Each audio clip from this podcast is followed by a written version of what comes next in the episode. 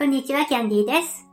強い人だけが感謝することができる、河合隼先生の心の処方箋から皆様にシェアします。今日は本当に私の好きな言葉なんですけれども、で、実感としても感じるんですけれども、強いものだけが感謝できるということを言われています。で、例えばですね、先生方とか、あるいはカウンセリングをしている方とかなら、わかられると思うんですけれども、生徒たちの中にですね、もうとっても、とっても学習熱心な生徒さんで、で、いろいろ教えると、それを本当に自分の中に取り入れていって、どんどん努力をして、で、力を伸ばしていかれる方がいらっしゃるんですね。で、そういう人たちは本当に心から感謝してくれます。ところがですね、本当に授業中は寝るし、あとはなんかまず勉強する気持ちが先にないので、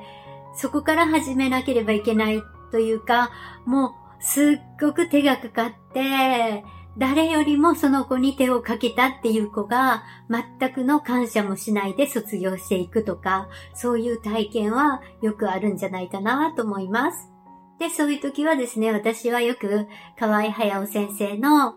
強い人だけが感謝できるという言葉を思い出しています。その、とっても手がかかったその生徒たちっていうのは、なぜ感謝できないかというと、自分の中に問題が多すぎて、そんなことを考える暇もないんですよね。なので、人に感謝する暇もない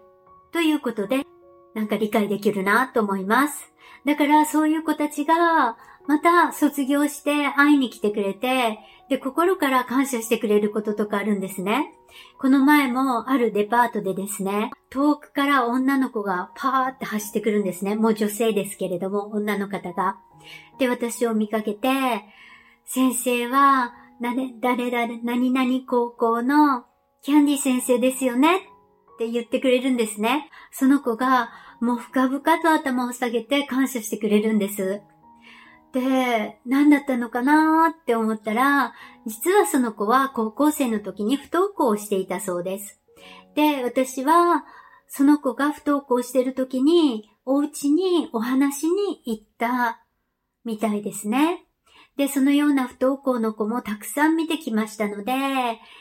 どの場面だったかなっていうのはちょっと思い出せなかったんですけれども、で、その女性の方はですね、その時に私が彼女といろんなことを話したっていうことを心の中にずっと持ってたそうなんです。で、今でも感謝してます。あれがきっかけで学校に行けるようになったんですよって言ってくれました。で、すっごく嬉しかったんですけれども、そういう感謝を言えるようになったっていうのも彼女が成長したからだなぁと思います。またですね、感謝が難しいっていう人の中には、もう本当に人生大変な人とかいると思うんですね。で、そういう人たちは、これだけ世間からひどい目にこう合ってるんだから、少しぐらいの親切を受けるのは当たり前じゃないか、っていう感じで取られる方もいるようです。またはですね、自分がその人にありがとうございますって感謝してしまうと、自分を下に感じてしまうっていう人もいるようで、上下関係が生じるのかなって思う人もいるみたいですね。そういう方にも感謝するのが難しいみたいです。それと、あとは、人から何か親切をされると、それを重荷に感じてしまう方ですね。で、そういう方は、もう親切、こちらが親切をする前に、すいません、もういいですっていう感じで なんか、優しくされることをもう拒むという方もいらっしゃるみたいです。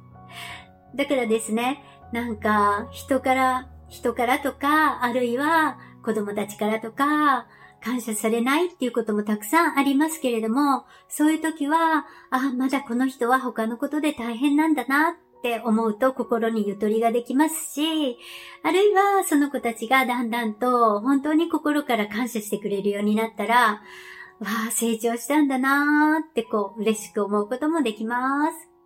で、この言葉は私にとってとても大切な言葉です。今日もご視聴ありがとうございます。See you! Have a wonderful day! Bye bye!